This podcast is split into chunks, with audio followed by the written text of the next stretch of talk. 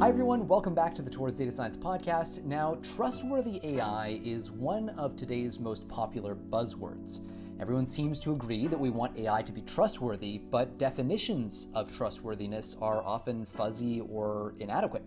And maybe that's not surprising. It's hard to come up with a single set of standards that add up to trustworthiness and apply just as well to a Netflix movie recommendation as a self driving car. So maybe trustworthy AI needs to be thought of in a more nuanced way that reflects the intricacies of every potential AI application. But if that's the case, then new questions come up. Who gets to define trustworthiness in a particular context, and who bears responsibility when a lack of trustworthiness leads to harms like AI accidents, undesired biases, or other AI pathologies? Through that lens, we can quickly see how trustworthiness is a problem not just for algorithms, but for organizations. And that's exactly the case that Beena Ammanath makes in her upcoming book, Trustworthy AI, where she explores AI trustworthiness from a practical perspective, looking at what concrete steps companies can take to make their in house AI work safer, better, and more reliable. Beena joined me to talk about defining trustworthiness, explainability, robustness in AI, as well as the future of AI regulation and self regulation on this episode of the Towards Data Science podcast.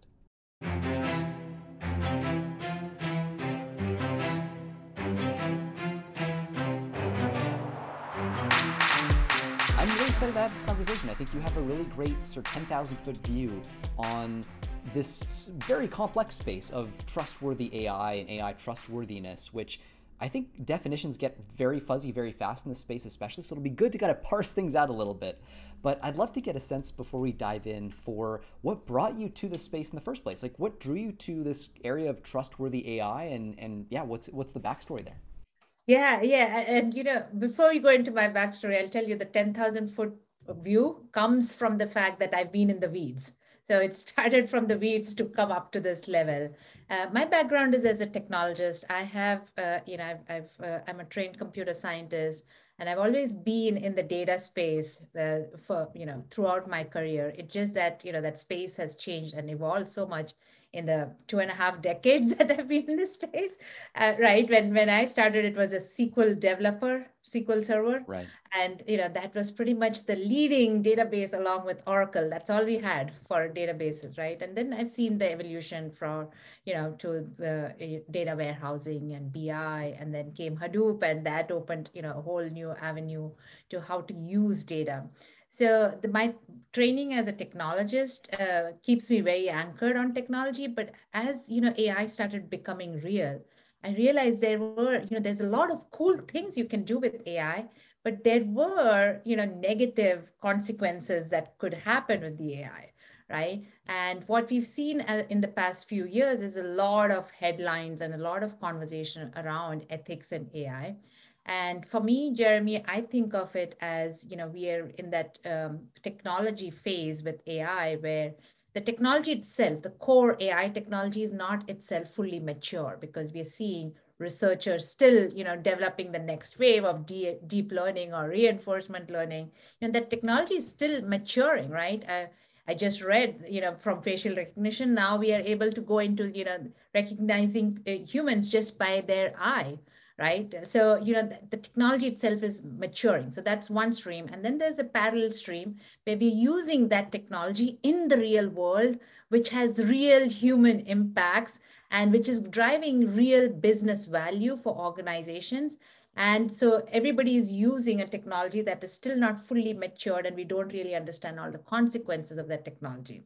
And then the third stream is what I call under the trustworthy AI bucket is really around the ethical implications, you know, driving bias and uh, uh, transparency, but also about, you know, being compliant and being, uh, you know, developing regulations and policies around it, best practices. None of that exists. Now, each of these three streams that I just painted out is all accelerating at its own pace. Right. And I think it's very important uh, just as we think about the value creation of AI, it's very important to think about how do you actually make sure that value is positive. It's not driving negative value. It's not leave, leaving humans behind. It's not driving inequity. It is driving more equality. It is truly making human lives better.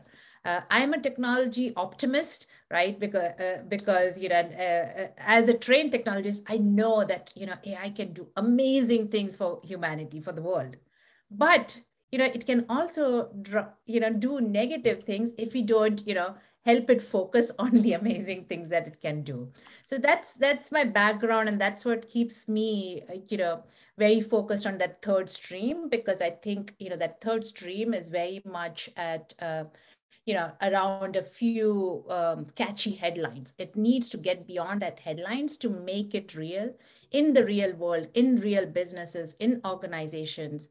And uh, that that that was impetus for me to write the book. My background also uh, Jeremy has been working across different industries, right?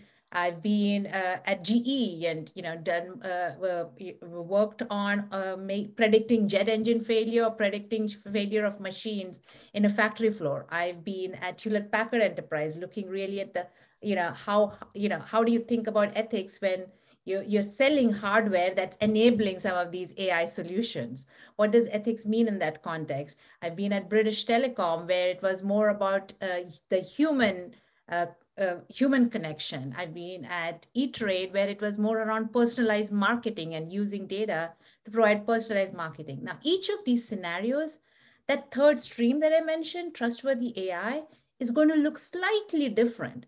Uh, for example, if you are not using human data in your algorithms, if it is not driving uh, direct human impact, then you know it is not it is not so much about bias as it is about reliability of the algorithms or the security of the algorithms so you know trying to bring together all my diverse experience my grounding in technology together in one place is really you know the book trustworthy ai yeah, and it strikes me as an important mission, not least because, as you mentioned, we have this phenomenon where all these AI capabilities are accelerating much faster than it seems we can keep up. You know, there's been a lot of talk about whether regulation can keep up, whether uh, the people who are used to doing AI ethics can be retrained in technology fast enough to keep up. And with so much, I mean, one, one of the things that I personally worry about quite a bit here is there's such a strong economic gradient pushing anyone who is technologically capable enough to contribute to capabilities to, to get them to work on capabilities rather to get them to work on trustworthiness, safety, things like that. Um, so I, mean, I imagine that's that's a, a real challenge here, and I think it's part of the reason why there's so much fluff in this space, right? Yes, absolutely. No, you you you hit such an important point, right? I don't think regulations will ever be able to keep up. So it needs to be a balance between, you know, regulations are coming. We're going to see regulations and uh, policies coming around the space, but you're also going to, uh, there's going to be a balance between those regulations and self-regulating. So when you talk about self-regulation, what for people who are less familiar with the incentives behind that it can seem a little bit mysterious you know why would companies decide to self-regulate um, could you unpack some of the incentives around that like what is it that makes companies decide to move in that direction uh, yes, absolutely. I think uh, right now the impetus is all the headlines uh, being uh, called to, you know, uh, public hearings about what their organization is doing. And, uh, you know, it's a, a, brand and reputational risk. It is financial risk. It is talent risk because, you know, the more and more employees want to be aligned to a mission that resonates with them and that where, you know, that AI is being used for not doing harm right? Not necessarily for good, it can be for pure business value, but as long as it's not really doing harm. So I think there are a number of risks, whether from brand or reputational risk to financial and workforce risk. Uh, and that that will be that trigger that will be the uh, the reason that companies will start thinking about self-regulating and do you think it's do you think it's enough i mean do you think that um, especially no. given yeah, no? Okay. No I, I don't think it's enough. I think uh, that motivation needs to be there. I think it is uh, it's beginning to take shape but honestly jeremy it is still very early stages I'm I'm hopeful if we speak again next year, you know, maybe we are in a better place where companies are proactively thinking about the ethical implications, the being responsible and you know self-regulating to some extent. But in parallel, there are regulators who are working on uh, defining what regulations look like. Again, I don't think it'll be regulation just for AI. I think for regulations to work, it will have to be very much around extending out external uh, existing regulations to include the AI component because AI is so context specific. It is very specific to uh, given how the AI is used in a certain scenario. So mm-hmm. what, what that means is that regulation for that AI technology has to be relevant in that scenario take the case of uh, facial recognition, right? One of the most controversial uh, topics that we've heard about from an AI perspective is facial recognition, how it is terrible, and it has been banned in certain uh, certain places. And the uh, here's the thing with facial recognition, you know, you can use it uh, in a say in a law enforcement scenario when you're trying to identify criminals you know if if that facial recognition technology is not fully robust is not unbiased is you know really truly works it needs to be 100% accurate right? Because the impact of that technology being not fully vetted out is terrible right? You're going to have the wrong people being arrested for crimes they did not do and you do not want that. But if you're using facial recognition for say identifying human trafficking victims at uh, from a traffic light right? And that technology is being used by startups right now for doing exactly that. Um, you know that is a scenario where yes if you can rec- you know uh, rescue 50% more victims than you could just by using human intelligence then absolutely, you know, I think we should use it. But again, it's a decision of the organization. If you're using facial recognition to unlock your phone, for example, right, it's a convenience and it is something that consumers can choose to. But if you're using facial recognition, say in the scenario of a manufacturing plant setting, uh, to see if somebody is dozing off at, you know, at, at a very critical uh, work while working on a very critical machine, right? Very dangerous situation. I think, you know, the organization has to make the decision on it, yes, you know, by this technology is biased, but it is helping us save 85% more than we could without using this technology. It's a decision that the C-suite, the board members, the stakeholders of that organizations have to make. It is never going to be a one size fits all.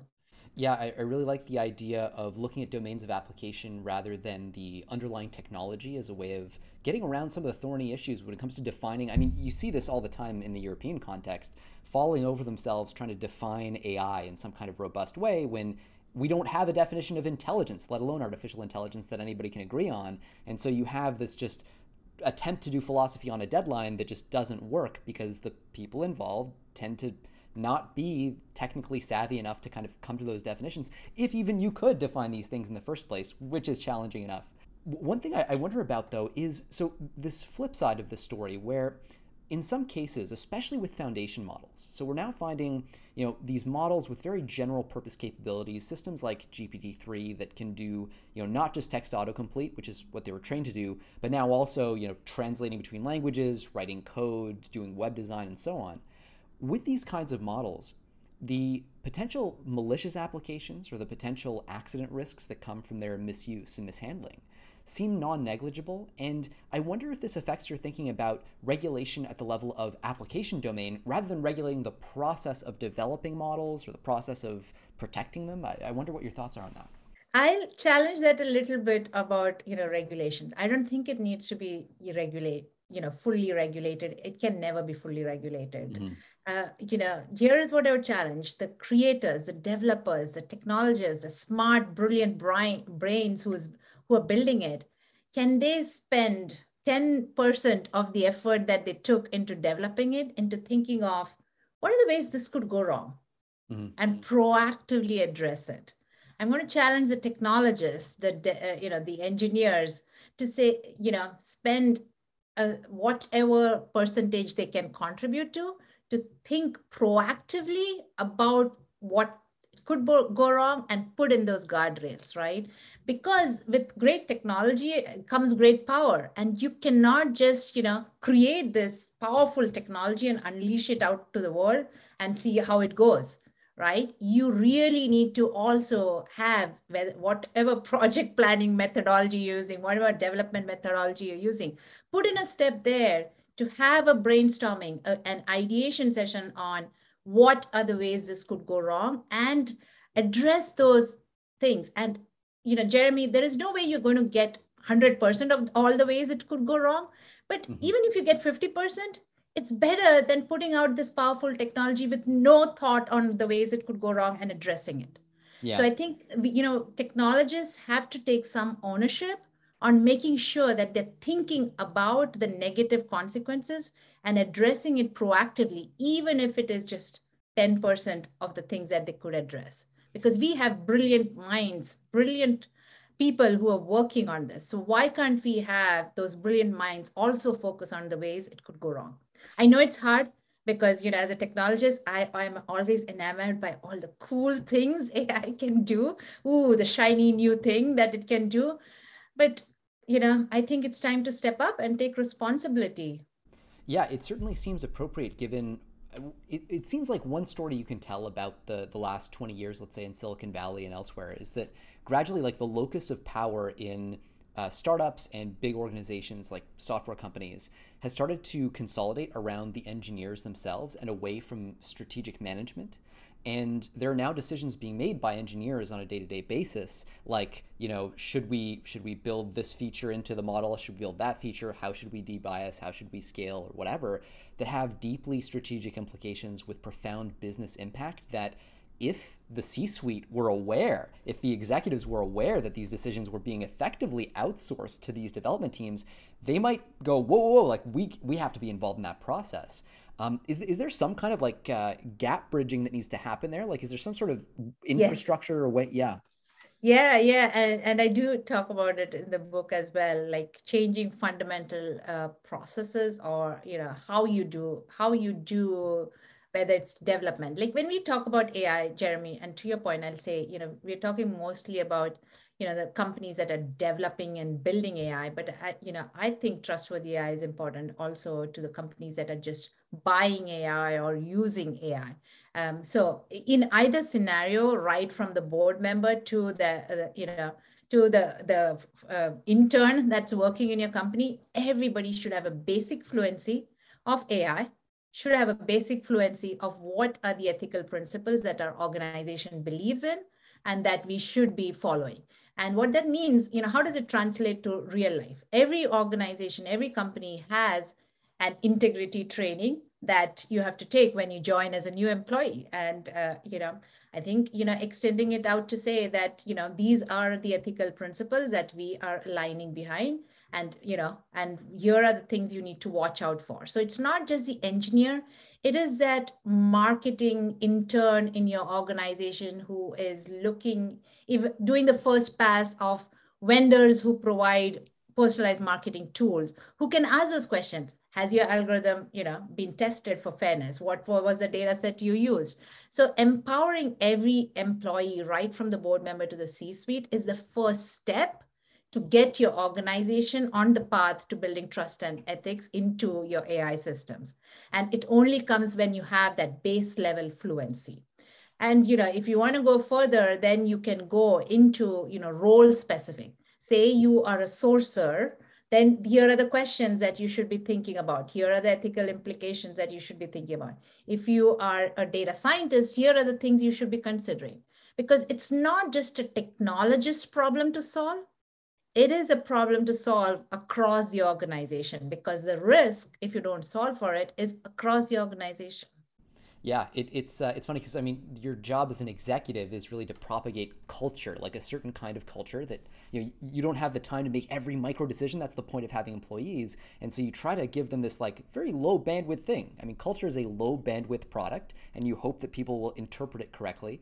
But yeah, it does seem like AI is one of those domains where translating that culture into okay like what does that mean for the loss function that i choose? What does that mean for you know the the, the architecture that i choose? It, that that gap definitely seems like something that needs to be to be bridged Absolutely, absolutely. And there's a lot, a lot of work, you know, that's happening in startups and in academia in developing these kinds of trainings. And I think uh, even providing it to when you are an MBA student or an engineering student, right? Taking it down to that level, making it part of your core curriculum, hopefully will fix for the next wave of, you know, the next generation of the workforce. But here's the other thing that, you know, I've seen working. Uh, and uh, th- there is an entire chapter on this, and it's accountability whenever you are do, building an AI solution, you know, have it as part of your uh, process or a step to define who is accountable for this if it goes wrong. Because that just, you know, and if it's, is it the data scientist who built the algorithm who is, you know, that's doing personalized marketing? Is it the VP who, you know, who owns the whole IT, uh, you know, mandate for AI? Is it the CIO? Is it the CEO?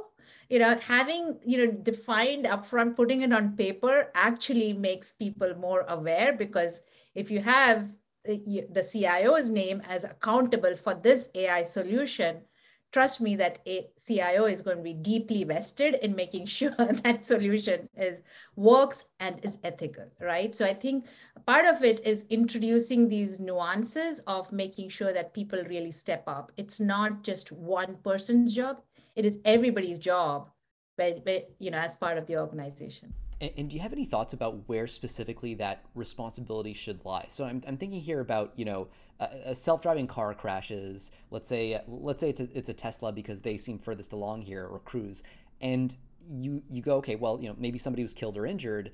Uh, do as you say do we blame the engineers who developed it? Do we blame the cpo who told the ceo that the product was ready to launch um, like, do you have any any thoughts about the principles that people could use to reason? Like, uh, what part of the chain does which level of responsibility lie for something like that? I think there needs to be a, a sole, you know, uh, role or uh, who is accountable, right? Who's going to face the Senate hearing if the, you know, if another human dies? Like who's going to go and face the court? Mm-hmm. I think, you know, and raising awareness that this is what happens and will not only get, you know, everybody involved in the discussion, but also being able to think uh, proactively and deeply about the ways it could go wrong and address it. It's not a single person. It is uh, meaning it's not, uh, you know, in all scenarios it's a data scientist or in all scenarios it's a ceo i think it uh, it, it's going to depend on the organization's own maturity. Right now what we're seeing is it it's always the ceo who has to go and face face if things go wrong right? Uh, because that accountability has not been defined. But you might find scenarios where the risk is much lower right? If you are if you show the wrong ad to the wrong person you know you you might put in a more junior level person as accountable for it.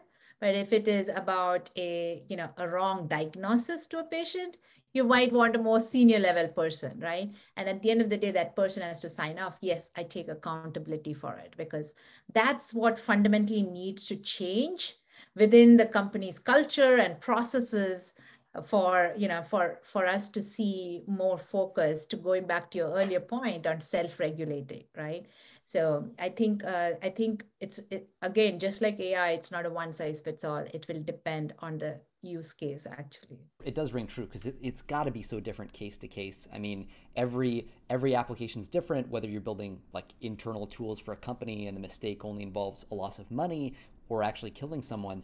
Um, i wonder if one other dimension to this might be the level of cognition that we're offloading to the ai so when i think about where we're going with again foundation models and increasingly powerful systems it seems like we're, we're having them doing more and more of our thinking for us. And it seems like that lives at one end of the continuum where we're trusting ai systems with stuff like potentially managing you know nuclear fusion reaction which no human being can plausibly expect to oversee.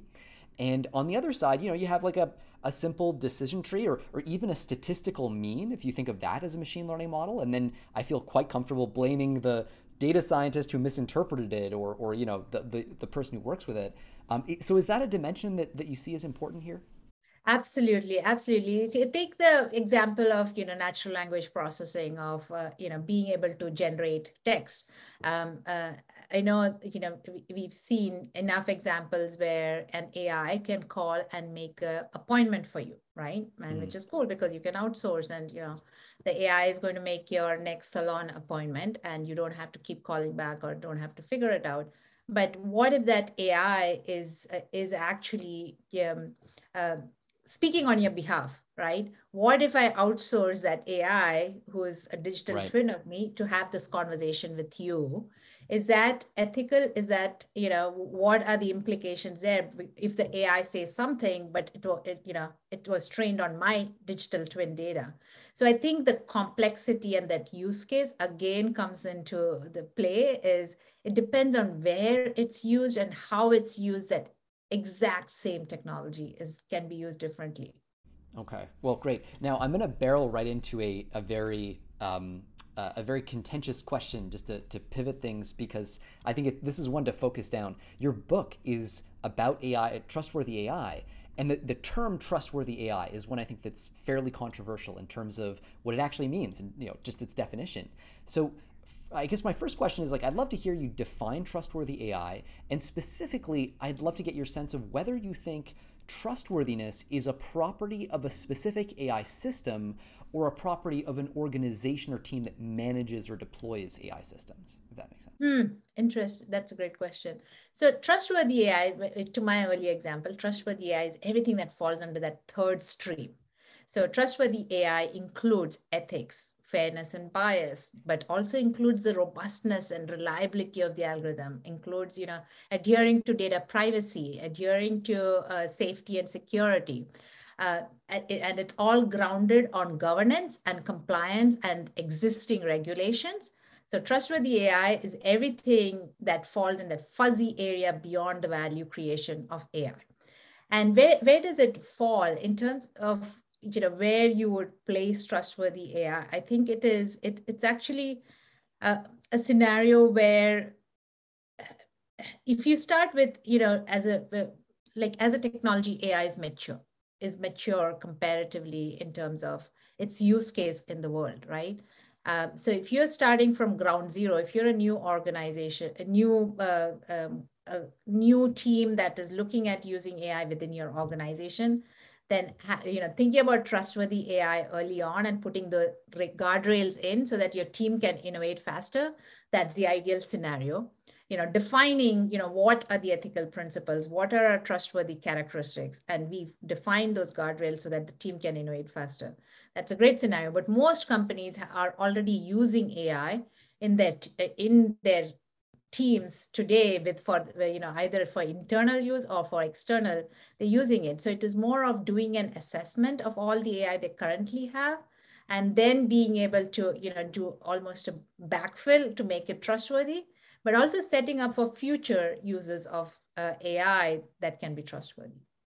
And so would it would it be fair to then say that trustworthy AI, by your definition, has to do with side effects? Like we're, we're trying to minimize. Yes. Si- okay, so it's yes. undesirable side effects that we're trying to minimize. It is to re- reduce the number of unintended consequences because so many times the the questions, uh, you know, so many times when the headline comes up, it's like, oh, we didn't think about it, right? It's an unintended consequence you know mm-hmm. and what, trustworthy ai is reduce those unintended consequences how can you proactively think about it remove those you know unthought of side effects let's proactively think of those side effects okay great so with that definition in mind i think you have a, a number of different i think six different elements if, if i yes. remember correctly to your definition of trustworthiness or sorry six different i guess subfields that play into yeah.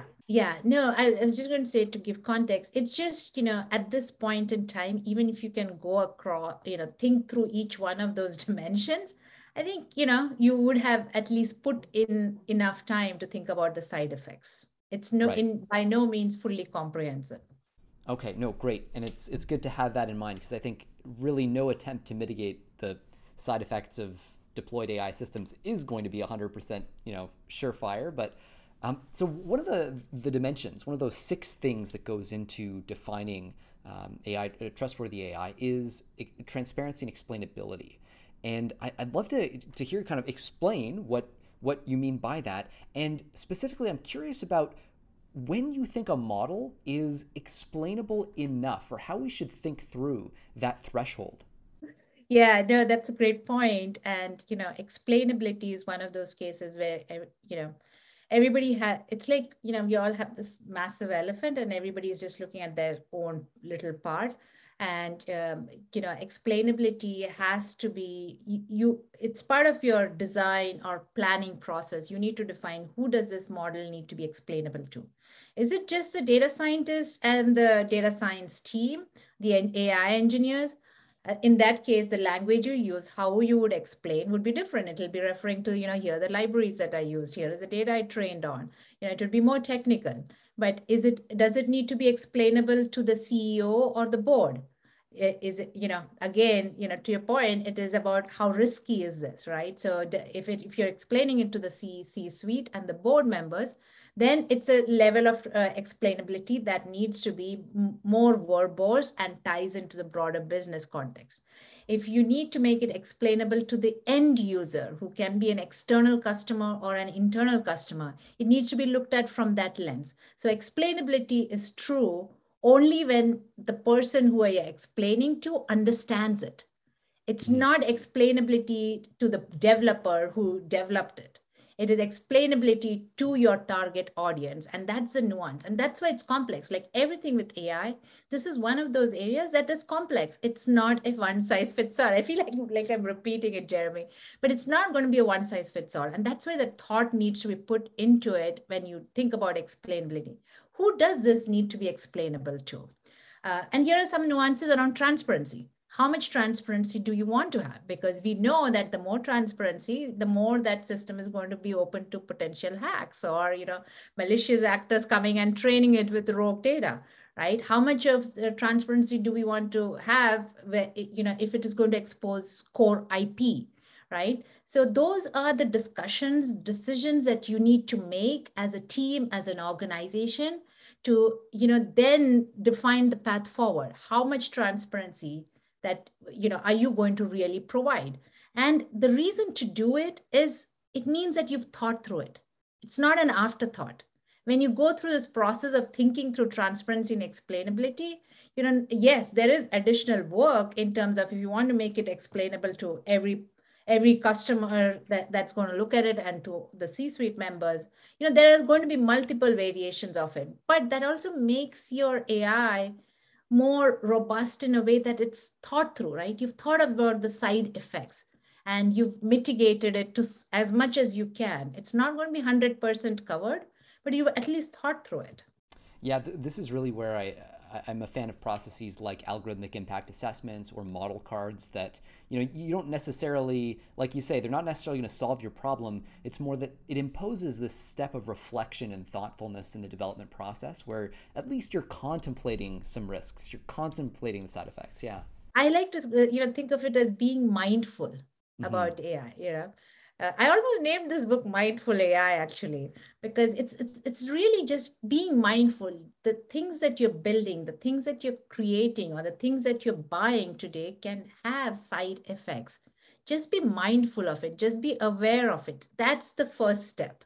You know, we've been too caught up in the headlines and, you know, we've been, you know, trying to solve it at this very high level and what I'm trying to say is you need to take more responsibility at the organizational level, at your team level, at an individual level within your organizational context to say, yes, I have thought through it and I've done my best. And this is what we thought through. Because the next time a new team comes in, a new team member, you know, they can see what has been thought through and say, oh, you didn't think about it. And you keep adding on to it, right?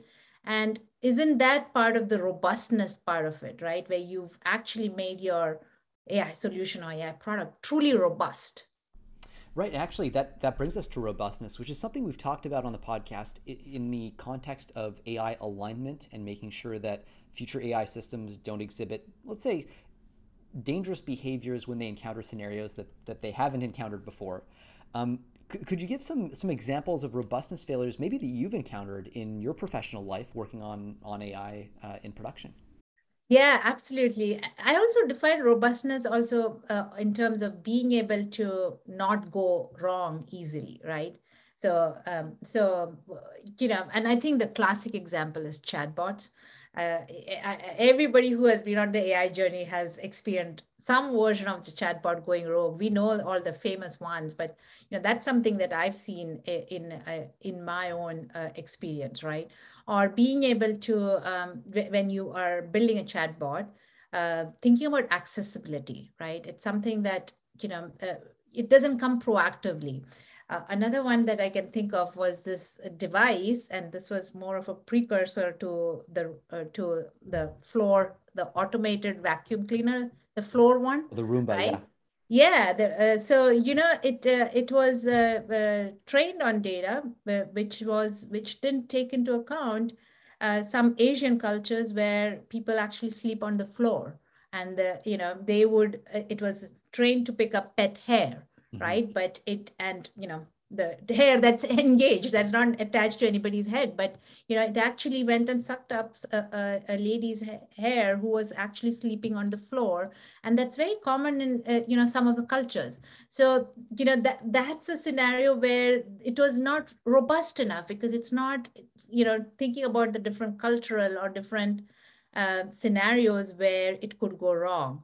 And the reason it's important to think in the context of that the floor vacuum cleaner because in that case you can define what does robustness mean for this ai product right? Uh, and it removes that conversation of oh but in healthcare this would be what robustness is or this in a factory this would be you know you need to always define that box or the you know what is your solution doing and define robustness in the context of that box. Yeah, that no, that makes perfect sense, and and it's it's it sort of reflects the um, the fact that often the solutions that AI systems come up with are dangerously creative and impossible for humans to anticipate. And so trying to come up with a, a very broad rule that covers everything, like we're never going to be able able to outthink uh, outthink a Roomba that's had uh, you know who knows how many hours of training time to kind of dissect the optimal strategy to do X, Y, or Z. Yeah, and that's that brings me to the point of you know just uh, it's crucial to have diversity on your team right? To have not only from a gender or race perspective but also from different cultural geographic backgrounds. And again from you know from the the product that you're focusing on right? It's um, you you have to decide you know what are the perspectives that we're missing at the table and make sure that either you you you know track for it or try to get you know some voices from that that to bring in those missing perspectives. I don't think we do enough of that. As well, diversity of political thought. Uh, this is a dimension that I think is is um, I think obviously very important because people with different political worldviews have different world models in a very fundamental way. And yet it seems to be underemphasized, at least from my perspective. There's a lot of talk about sort of diversity of physical characteristics. But as you say, cultural diversity is an aspect of that. Political is almost a subset of cultural diversity, where you sample people from every different kind of geographical coordinate in the country. And where you, when you look at representation in tech, it, it does tend to skew along every single one of those axes. And yet, I guess one of the challenges with that sort of thing is like, does, this introduce problems for, from a recruitment standpoint, whether at the political or cultural levels? Like, how, how would you think about about that sort of problem from a recruitment standpoint? Yeah, no, that's a great point. And it, you know, I'll just say at a higher level, if your AI is not working with human data, you don't really need to, you know, worry so much about uh, uh, about the different nuances, right? It, all depends on what is your AI doing. Um, it, it, it is hard to get that cultural perspective, but being able to acknowledge and document in your process that here were the people at that table at our table when we hmm. designed mm. or developed or you know built this ai and again it comes to the same thing of you know you will never be 100% accurate you may not even know what the gaps are right. right? So you know having a, a, a, rubric of what is a list of diversity that you need which factors are important for our product and uh, trying to uh, you know trying to get in that perspective um, either through direct recruitment or through you know um, tapping into think tanks or research groups who are focused on those uh, that specific cultural group right? There, there are organizations focused specific cultural groups. So, you know, maybe you just need a representative from that group to come in and, you know, test your model or test your ideas or, you know, test your hypothesis. Just like, you, you know, in the past, we, we used to have, eh, you know, uh, I'm, I'm, I'm blanking out on the term, but you would have testers coming in and testing a new taste for a new mm-hmm. uh, you know juice for example right you need to make sure like that when group. you yeah you need a focus exactly sorry you need a you need focus groups to make sure that your your gaps are identified and that you're addressing it because it's impossible to cover every aspect of diversity in every ai team that is you know i think that is impossible and I, I, I think we can we should get creative about how we fill those gaps yeah, and actually, this this also makes me wonder about smaller companies because, of course, you know, larger companies, more revenue, you can afford to go through this sort of process. Um, are there things along the continuum, let's say, to the full focus group approach that might work at the margins to help make things a little bit better? Yeah, so here's my hope that you know if we can get the large organizations to figure this out, and over time we will uh, you know, what we don't have today is playbooks and best practices right. on things that work, right? Like everything, there there are best practice for right from ML ops to DevOps to you know all of those technology components. There's no playbook around trustworthiness or ethics, and that's what you know. Like if the large organizations in healthcare can do it, then I think the startups in healthcare can then learn from those best practices, from the playbooks, and then you know start and you know evolving. It is um, you're absolutely right. It is very hard if you're a startup to you know stretch out into focus groups and you know go beyond your you know product product charter to really think about those side effects right? Uh, so over time my hope is we'll have playbooks best practices uh, there's a lot of literature out there but today what happens is most of the literature is more theory. And you know it's not necessarily tangible and you know practical application but I, I, think we're going to reach an era of where you're going to see more of that coming from the large organizations that can then help the startups and smaller companies to learn from them. Today it's uh, you know today my advice to smaller companies would be you know include uh, you know include some time in your product planning design phase to think about the side effects and yeah, address it, as much as you can yeah, I mean, it almost seems like that that idea of deciding on a certain percentage of your development cycle, so you're going to devote to making sure that there aren't second order effects to what you're doing that are undesirable, uh, is is probably probably the best thing we can hope for at the moment. Um, do you actually expect that the best practices that we'll see are going to consolidate fast enough to be relevant given how quickly things are accelerating? So in this context, I'm, wondering, like, you know, in, in the, um, say, pre 2020 era, before foundation models like GPT 3 became a thing, we had this era of just pure narrow AI. And pure narrow AI, right, you can, you can regulate it at the domain of application, and the application is equivalent to the model. But when we talk about foundation models, that mapping breaks, and all of a sudden, a whole bunch of the thinking that we've done about narrow AI becomes invalid. And I guess I wonder if like should we expect to ever be able to quite catch up with our best practices and our playbooks? Yeah, no, I think it will be. Uh, I I don't.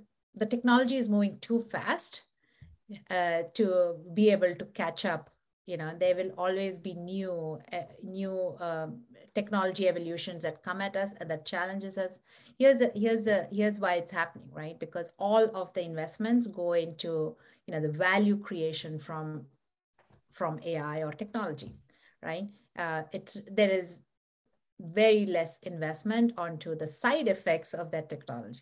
Mm-hmm. Uh, you know, even going beyond AI to think about metaverse, AI is a big component of it, or NFTs, right? Where AI is not so much a big component of it, but you know, you, there are all these technologies coming at us, and they're blending together and creating new scenarios. Yeah. So I think it's impossible to play catch up. It is just embedding that that fluency that I come back to, right? Embedding it in your DNA to think about the ways it could go wrong. Metaverse, great, but what are the ways this could go wrong? Who is it going to leave behind? How do we make sure that we don't drive more inequity? You know, who is, you know, who is thinking about that? We don't see enough about it, right?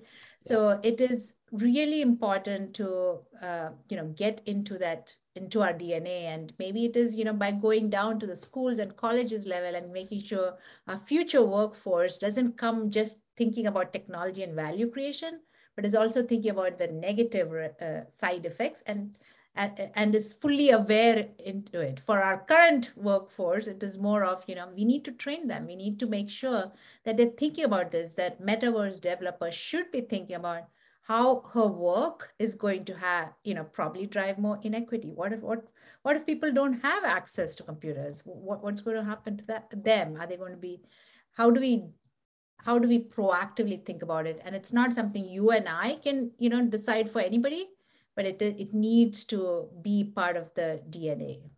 Yeah, no, that makes a lot of sense. I, it also um, it also jives with I think a lot of what we're seeing nowadays in terms of companies being to some degree the the capabilities the raw capabilities are starting to get so significant in ai so, so powerful that the thing that limits our ability to get value from our ai systems is less and less the capabilities of those systems and more and more their alignment with our values. So we look, for example, at GPT-3, which is objectively a super, super powerful next word predictor. It's like an incredible autocomplete system, right? And, and we have others like Gopher and Microsoft Turing NLG and so on. But um, but you do get you know toxic outputs sometimes that make users go, whoa, like that's not what I want.